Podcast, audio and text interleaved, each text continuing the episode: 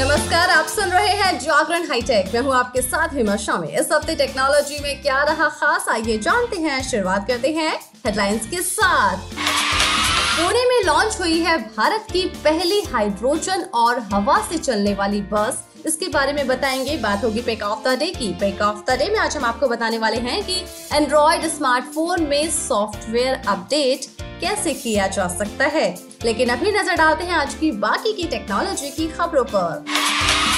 सोनी ने भारत में अपने नए sound bar Sony H T S four hundred को लॉन्च कर दिया है। ये साउंड बार 2.1 चैनल कॉन्फ़िगरेशन और टू चैनल बार स्पीकर के साथ आता है।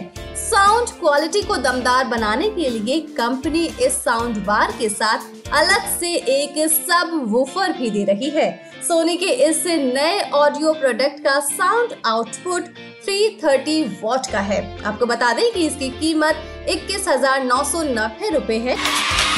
व्हाट्सएप एक नए फीचर पर काम कर रहा है, जिसकी हेल्प से कॉन्टेक्ट के स्टेटस अपडेट देखना आसान हो जाएगा। रिपोर्ट्स के अनुसार व्हाट्सएप में यूज़र्स को चैट लिस्ट में ही स्टेटस अपडेट दिखाए जाएँगे। अभी स्टेटस अपडेट्स देखने के लिए यूज़र्स को अलग सेक्शन में जाना पड़ता है।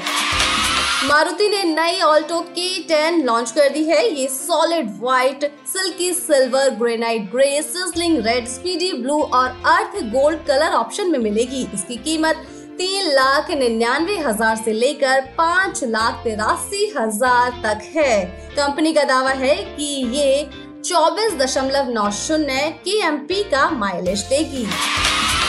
वन प्लस के फ्लैगशिप स्मार्टफ़ोन की कीमत में भारी कटौती की गई है। कंपनी ने भारत में वन प्लस टेन प्रो की कीमत को कम कर दिया है। ये स्मार्टफ़ोन दो वेरिएंट में किया गया है। दोनों ही वेरिएंट की कीमत में कटौती की गई है। इस फ़ोन की कीमत को पाँच हज़ार रूपए कम किया गया है। इस फ़ोन को इस साल की शुरुआत में ही लॉन्च किया गया था। इसके बेस वेरिएंट में एट जीबी रैम के साथ वन ट्वेंटी एट जीबी की इंटरनल मेमोरी दी गई है। इसकी कीमत छियासठ हज़ार नौ सौ निन्यानवे रूपए रखी गई थी। दूसरे वेरिएंट में 12 जीबी रैम और two fifty six G storage दी गई है। इसकी कीमत इकहत्तर हज़ार नौ सौ निन्यानवे रूपए रखी गई थी। अब प्राइस कट के बाद इस वेरिएंट को छियासठ हज़ार नौ सौ निन्यानवे रूपए में खरीदा जा सकता है, जबकि बेस वेरिएंट को इकसठ हज़ार नौ सौ निन्यानवे में खरीदा जा सकता है। ये बात करते हैं मेड इन इंडिया हाइड्रोजन बस के बारे में। भारत की पहली made in India hydrogen fuel cell bus launch हो गई है। नई बस केवल हाइड्रोजन और एयर पर चलेगी। इसको लेकर ये भी कहा गया है कि इसका बायो प्रोडक्ट एनवायरमेंट को कोई नुकसान नहीं पहुंचाएगा। विज्ञान और प्रौद्योगिकी के केंद्रीय राज्य मंत्री डॉक्टर जितेंद्र सिंह ने इसको लॉन्च किया है। इस बस को K P I T C S I R ने पुणे में डेवलप किया है। फ्यूल सेल हाइड्रोजन और एयर को यूटिलाइज करके बस के लिए इलेक्ट्रिसिटी जनरेट करती है। चलिए, अब बात करते हैं पेक ऑफ़ द डे की। पेक ऑफ़ द डे में आज हम आपको बताने वाले हैं कि एंड्रॉयड स्मार्टफ़ोन में सॉफ्टवेयर कैसे अपडेट किया जा सकता है।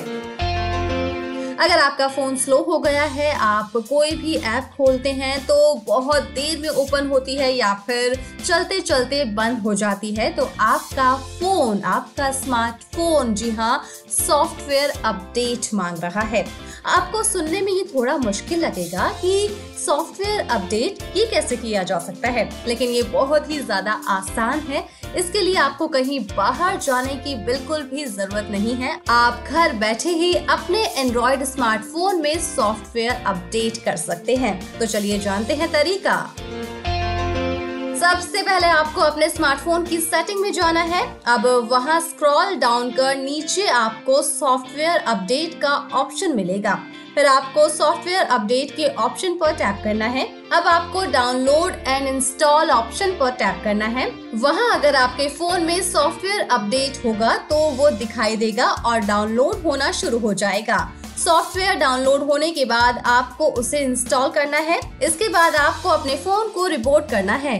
यहाँ आपका काम खत्म हुआ और फ़ोन स्टार्ट होते ही इसमें नए फीचर्स मिलेंगे, जिससे आपकी कई प्रॉब्लम्स खत्म हो जाएगी। वैसे आपको बता दें कि हर कंपनी के एंड्रॉइड में कुछ ना कुछ चेंजेस होते हैं, जिससे बताए गए प्रोसेस में थोड़ा बहुत अंतर आ सकता है। लेकिन किसी भी एंड्रॉइड फ़ोन में आपको सेटिंग में जाकर ही इसका ऑप्शन मिलेगा।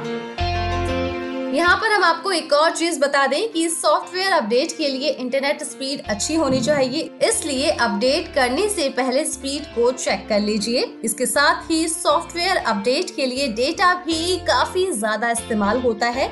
इसलिए अपना डेटा बैलेंस भी चेक कर ले। वहीं वाईफाई कनेक्शन पर सॉफ्टवेयर अपडेट ज़्यादा अच्छे से चल पाता है। इसलिए कोशिश करें कि जब वाईफाई ऑन हो, तभी आप अपने एंड्रॉइड फ़ोन का सॉफ्टवेयर अपडेट करें।